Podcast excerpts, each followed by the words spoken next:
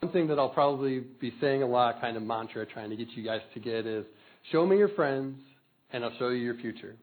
And I hope that by the end of my message, I've convinced you that it's true. So what I want you guys to do is, everyone, when you walked in, you should have received a bulletin, right? You guys all got a bulletin.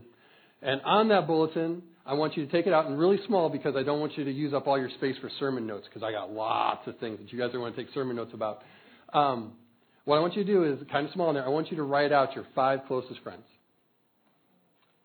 Okay. Now, now I know I, these people kind of looking at me, but when I say everybody, I want to help you guys understand this, because I don't know if we've taught this before, but at the Vineyard, everybody means everybody. So if you have a body, it means you. And so what I want you to do is take out your bulletin, take out the pen. They're in your seat back pockets. You may even notice they're new with our new logo. How cool is that? Um, so I'll give you guys like fifteen seconds to do that. And I'm going to stand up here and awkwardly kind of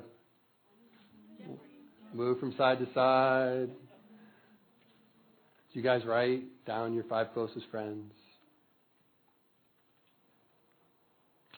Bud, come on, man. Write it down, man. Especially if you came to visit me from my former church, like I would really appreciate it if you would participate in what I've asked you to do. I may even be on your list. Wouldn't that be good? All right. So you guys can set that aside for now. We'll we'll uh, we'll get back to that later.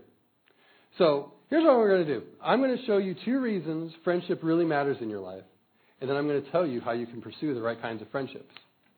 So item number one, so if you're keeping notes, you can bullet point this. Item number one, friendship matters because we are made for it. And we're going to read John fifteen, nine through seventeen, which will wind up on your screen. And we'll just start off here by seeing what Jesus says about God's design from the beginning. It says, as the Father has loved me, so I have loved you. Now remain in my love. If you keep my commandments, you will remain in my love, just as I have kept my Father's commandments and remain in his love. I have told you this so that my joy may be in you and your joy may be complete. My command is this, love each other as I have loved you. Greater love has no one than this, to lay down one's life for one's friends. You are my friends if you do what I command. I no longer call you servants because a servant doesn't know his master's business. Instead, I have called you friends. For everything that I learned from my Father, I have made known to you. You did not choose me, but I chose you, and I appointed you so that you might go and bear fruit, fruit that will last, and so that whatever you ask in my name, the Father will give you. This is my command. Love each other. This passage is all about friendship. Jesus uses the word friend three times in this time. It's clearly his subject. And whenever Jesus uses the word love through here, he's talking about friendship love. So why is friendship important? Well, I think the answer is found in verse nine.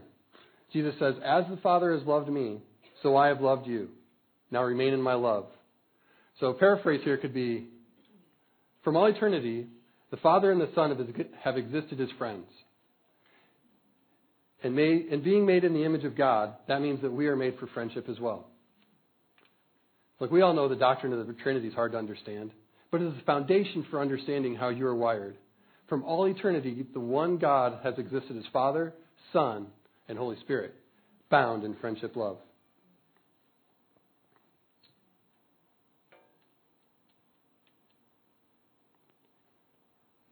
Um, so what you see here is that friendship was never created. Um, it's part of an eternal nature of God. There has never been a time in all of eternity when there was not friendship. You and I were created in God's image, which means we were created for friendship. That's why when God created Adam, he said, it's not good that he should be alone. Well, that doesn't seem kind of odd, doesn't it? I mean, God just created him. Like, he hadn't messed up yet. God doesn't make junk. He makes good stuff, right? So why would God say that? Well, Adam wasn't lonely because he was imperfect. See, Adam was lonely because he was still perfect. See, all of our other problems in life arise out of sin and imperfections. But loneliness, see, you see, loneliness is the one problem that we have because we're created in the image of God. You know, you say, you know, I don't really feel like I need friends. Like, I'm cool, I'm a, I'm an artist, I like to paint and be alone, or I read books, or, or whatever else. But you know what that tells me? That just tells me that you're not a lot like God. Let us make man in our image. We go back to Genesis one. Said one member of the Trinity to the other. You are made in the image of God, and therefore you have a deep need for friendship, whether you're an introvert or an extrovert. So in these verses that we went through, Jesus gives us a glimpse into what a godlike friendship looks like. Jesus believes that a true friend is someone who always lets you in and never lets you down. And as some of you folks my age, maybe a little bit older, might be like, that's like a Rick Astley song. You know, never gonna give, never gonna give. Anyway, sorry. Uh, maybe I'm the only one who thought that. Uh, but anyway, so, so right. So a, a, a friend always lets you in. And see where Jesus says in verse fifteen, he says, I no longer call you servants, because a servant does not know his master's business. Instead, I have called you friends, for everything that I learned from my Father, I have made known to you. You see, servants don't really know the hearts of their masters. They just obey. Some of you can probably relate to that at work, right?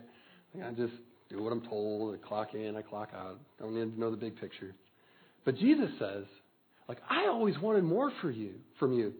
Like, not as servants that just obey, but I want to share my life with you.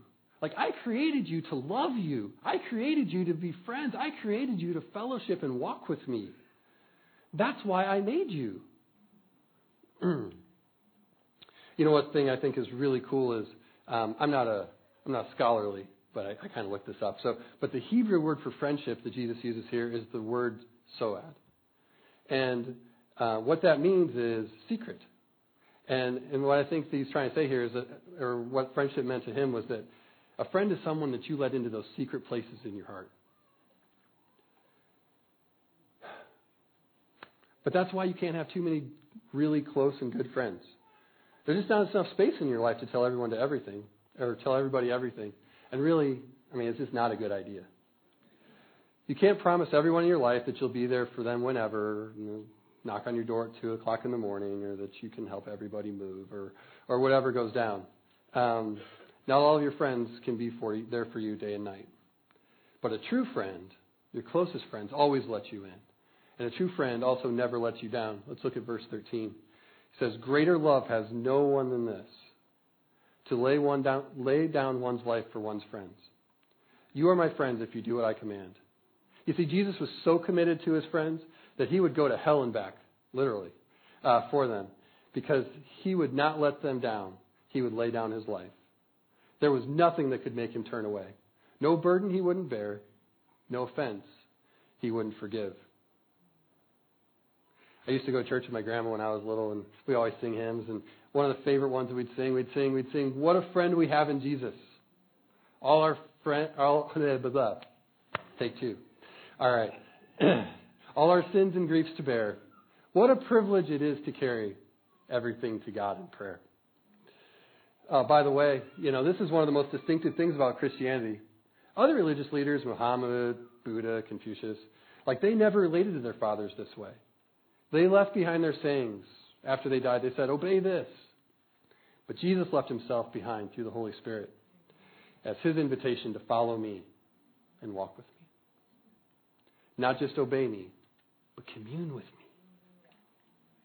You see, friendship matters because we're made for it. The quality of life goes up dramatically when you have friends. So a few years ago, researchers from the University of Virginia, uh, any Cavaliers here? No, okay, good. Um, they studied thirty-four students, and they took them to the base of a steep hill and fitted them with weighted backpacks. And they were asked to estimate the steepness of the hill. Some participants stood next to friends during the exercise, while others were alone. The students who stood next to their friends gave lower estimates for the steepness of the hill. And the longer the friends had known each other, the less steep the hill appeared. Everything is better with friends. Maybe a little more tangible than heavy backpacks. Uh, many, re- uh, many marriage researchers say that the greatest single factor in determining the quality of your marriage is the quality of your friendship. One study showed, and I quote, whether wives feel satisfied with the sex, romance, and passion in their marriage is seventy percent dependent on the quality of the couple's friendships. For men, who, of course, we all know are, are really, really different um, than women. Uh, I guess that was funny. All right. Uh, so for men, uh, you may not believe this, but uh, for them to feel satisfied with the sex, romance, and passion in their marriage is seventy percent dependent on the quality of the couple's friendship. You see, maybe men and women are from the same planet after all, right? Most of us don't think of marriage in terms of friendship. We think it's mainly attraction and romance spiced with a little friendship. Good marriages are primarily friendships spiced with a little romance. Hmm. So as it turns out, good marriages are really just kind of friends with benefits. Um,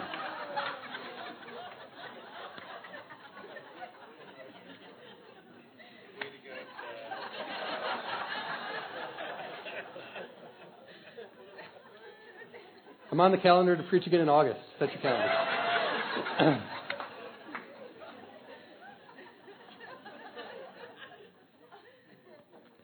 Right. So God believes in the co- in the idea of the friends with benefits concept. You know, of course, just between the just within the bonds of monogamous and covenant-based marriage. Thanks. Point number two. Moving on. Friendship matters because it makes us. So we're going to turn back to the Old Testament, to the book of Proverbs. If you guys have Bibles, you can turn to Proverbs thirteen, verse twenty. Um, and as you guys may know, uh, Proverbs were written by Solomon, and he was the son of David, David, and he was the wisest man to have ever lived. And uh, and so, um, anyway, so much of Solomon's wisdom would have came from just kind of hanging out with his dad, and who was a man after God's own heart. But anyways, Proverbs thirteen twenty, it says, "Walk with the wise and become wise, for a companion of fools suffers harm." See, according to that verse, what one factor determines how life turns out? And I know there's other verses, but which factor, which uh, which factor is Solomon talking about here? Well, it's with whom you choose to walk in life, right? Again, Proverbs thirteen twenty says, "If you show me your friends, I'll show you your future." Or another way I've heard this is, "Your friends are the future you." You know, it's said that you're an average of your five closest friends. So I want you to take back out your bulletin where you wrote down your five closest friends. And I want you to remove you the extremes, because chances are one of them is just way too awesome to be your friend, and you wonder why they are. And perhaps maybe one on the bottom is a dud, and you don't really want to, maybe you don't relate as well to them. But here's the thing. See, if you were drunk last night, chances are three or four of those friends were drunk as well. And if you're chasing God after God with all your heart, chances are three or four of those friends are doing that as well. So we all have something we'd like to become. Maybe we'd like to become a better parent, a better employee, a more solid Christian. What if the decision to become that was really a decision about the friends that you choose? See, it's not your dreams that determine your destiny. It's the small decisions you make. And one of the most decision, important decisions you make is whom to walk with. So you are one friend away from being a better parent, a better spouse, a better friend. You are be, you are one friend away from being a worse one as well. You show me your friends, and I'll show you your future. So you may be saying now, am I supposed to break up with my non-wise friends? Well, here's another way to look at it. So you guys, I don't know if you ever heard of three concentric circles, but I've got, ah, there it is. Ah. Um, three concentric circles. And so uh, these these circles represent kind of the how close you would have your friends. So your circle of intimacy would be like three or four friends max. Like these are the people who, who know everything about you. They know they know your they know your stuff. You know, you know their stuff. And and, and these are the ones that that are making you be into the person that, that you're supposed to be. Um, then we also have friends of influence. Um, these are people that influence us, and we influence them. We need to we need to make sure that we're careful about who is in our circle of influence, but we can't be totally careful because a lot of these people will be people you work with or um, you know your neighbors and, and things like that. You don't get to choose any of them. And then of course the circle of care. Like these are people I love to hang out with. They're my friends. These are people that like. I enjoy their company. I probably have a lot of non-Christians who would fall into my, my care friends. I check in on them. I go to their stuff when they have things. I certainly and completely care and love these people, but they're not in my inner circle. So how will your life change? So you make sure that the intimacy circle is for believers, because you'll become like them.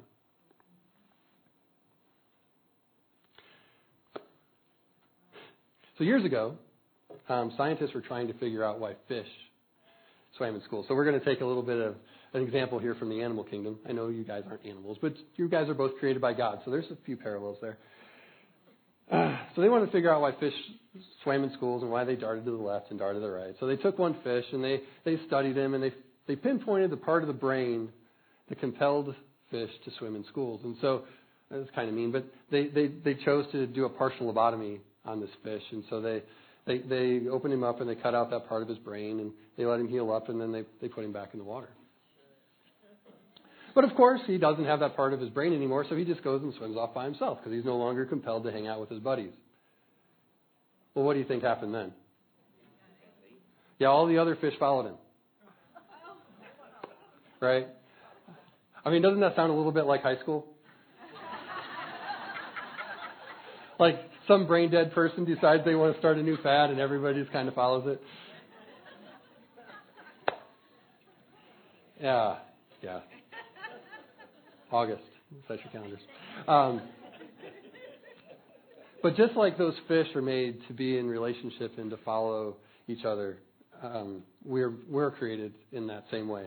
So, and none of you guys, I don't think, have had the partial lobotomy to remove the friendship part of your brain. So, um, but the kind of the story here is you need to move some of your friends out of the circle of intimacy and into the circle of influence. Like, you don't have to send them an official notification letter or anything. Like, we don't have to break up. Like, hey, man, like, we used to be like this, and now we're going to be like this or like this or, you know, whatever. You don't have to do that. Like, you can still be friends with them. You just, you know, want to make sure that the people that you have in that intimacy circle are the ones you want to have there. And it's Father's Day, so we got to talk about kids, right, just a little bit. So this is so important for your kids. Know who their friends are. Know who their five closest friends are. Because, see, listen to this, like, they can come in and they can listen to gifted speakers like Randy. Or Lori O, she's speaking next week. Like like people who are who are gifted at this, they can listen to the greatest speakers online. But it's not going to have anywhere near the effect and on them as their five closest friends. So make sure you're in their lives on this. But you as well. You know? I mean, look, friendship happens in circles, not rows. And so, you know, we've got different types of groups where you can connect with people that you could probably feel pretty comfortable putting in your intimacy circle. Right here, we have different affinity groups. We have small groups from time to time. Like, and all that stuff is on the back of your, or on the connect card, connect cards in the back of your seatback. Like, go ahead and fill one out and check it out. Like, we would love to help you get connected with people that can go into the intimacy circle.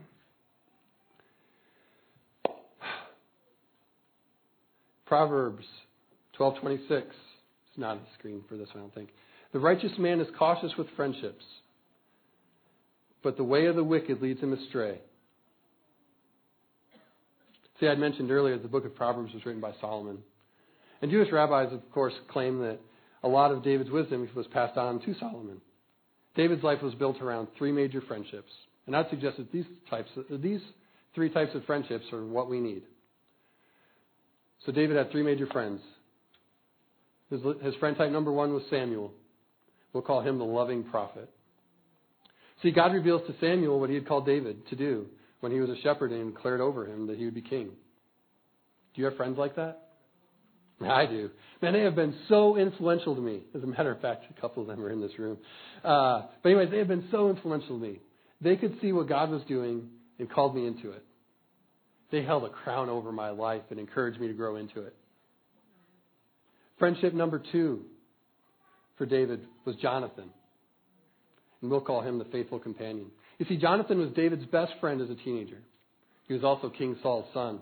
And Saul was the current king of Israel and was not a big fan of King David, or King, not a big fan of David, who he was jealous of because he was going to become king. See, Jonathan risked his own life several times to warn David and encourage him. You know, it's remarkable when you consider that David's ascension to the throne came at a great personal cost to Jonathan. See, Jonathan was Saul's son. Who would have been, I mean, Jonathan would have been the next king.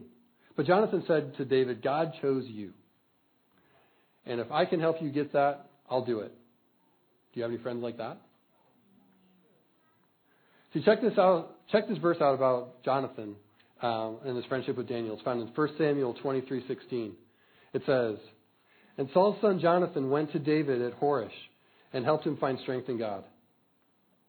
When Jonathan heard that David was discouraged, he walked thirty miles to Horesh to encourage him."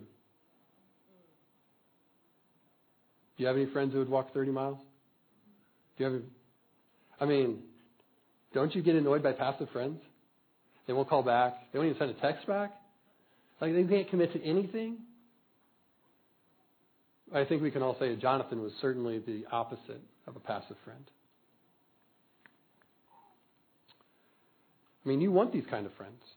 We have opportunities to plug into different types of... Oh, never mind. I already said that. Ha! I'm ahead of myself. Friend type number three that David had was Nathan. We'll call him the loyal wounder. He's the tough love guy. See, later in David's life, he'd get into some sin. He tried to cover it up and live a lie. But God sent Nathan to tell him the truth. You need people in your life to put their finger in your face and tell you, you are making stupid decisions. Do you have these type of friends? And how do you react when someone calls you out on your sin? Proverbs twenty-seven six says, "Faithful are the wounds of a friend. Profuse are the kisses of the enemy." Look, kisses always feel better than wounds. But if you only have people around you that are giving you kisses, you're going to destroy yourself. Look, you have to deputize a few friends. You got to give them a hunting license, and you got to set them free. You do, like, you got to let them, like, hey, show me my blind spots. Show me my weaknesses. Invite them to dig in. It's going to hurt, but it'll be worth it. So those are two reasons that friendship matters. It matters because you're made for it and because it makes you. So take care with your friendships. As Proverbs twelve twenty-six says, "The righteous choose their friends carefully, but the way of the wicked leads them astray." So now I want to show you how the power of those relationships comes from Jesus' relationship with us. See, every horizontal, every horizontal relationship we have is determined by the strength of our vertical relationship with Jesus. You see, Jesus is the best, ultimate friend that we could have. I mean, when you think about it, he is the perfect combination of Samuel, Jonathan, and Nathan. See, Samuel spoke courage. He said, hey, you're a sinner. Or, as, as, he is like Samuel in that he, he speaks courage. He says, you're a sinner, but I call you a saint. You are dead, but I declare you alive. You are not my people, but I have made you my people. Your name was wrath, failure, judgment. I call you mercy, new creation, more than a conqueror, and useful for my service. He's also a friend like Jonathan, who served at a great cost to himself. You see, when David was in need, Jonathan walked thirty miles to Horesh. Jesus did more than that. He crossed the gap between deity and humanity. Jonathan gave up his right to the palace to get David in. Jesus purchased our place in the palace at the cost of his blood. He made his case ours. He took up our sins and our sorrows.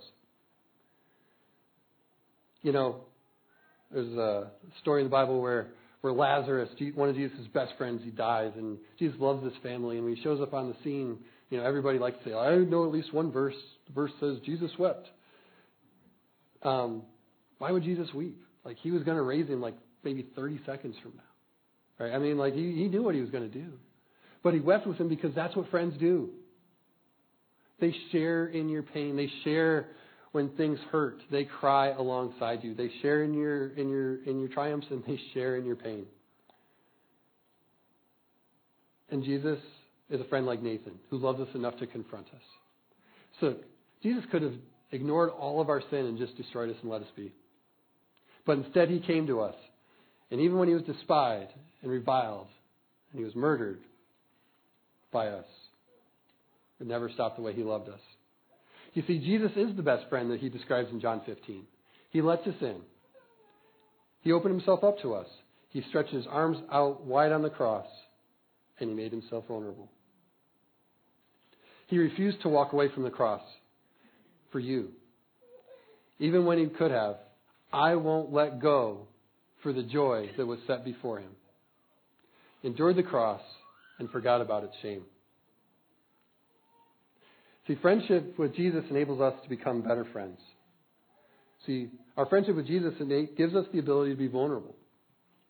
Let me tell you why you can't really open up with others. It's you're afraid they'll walk away.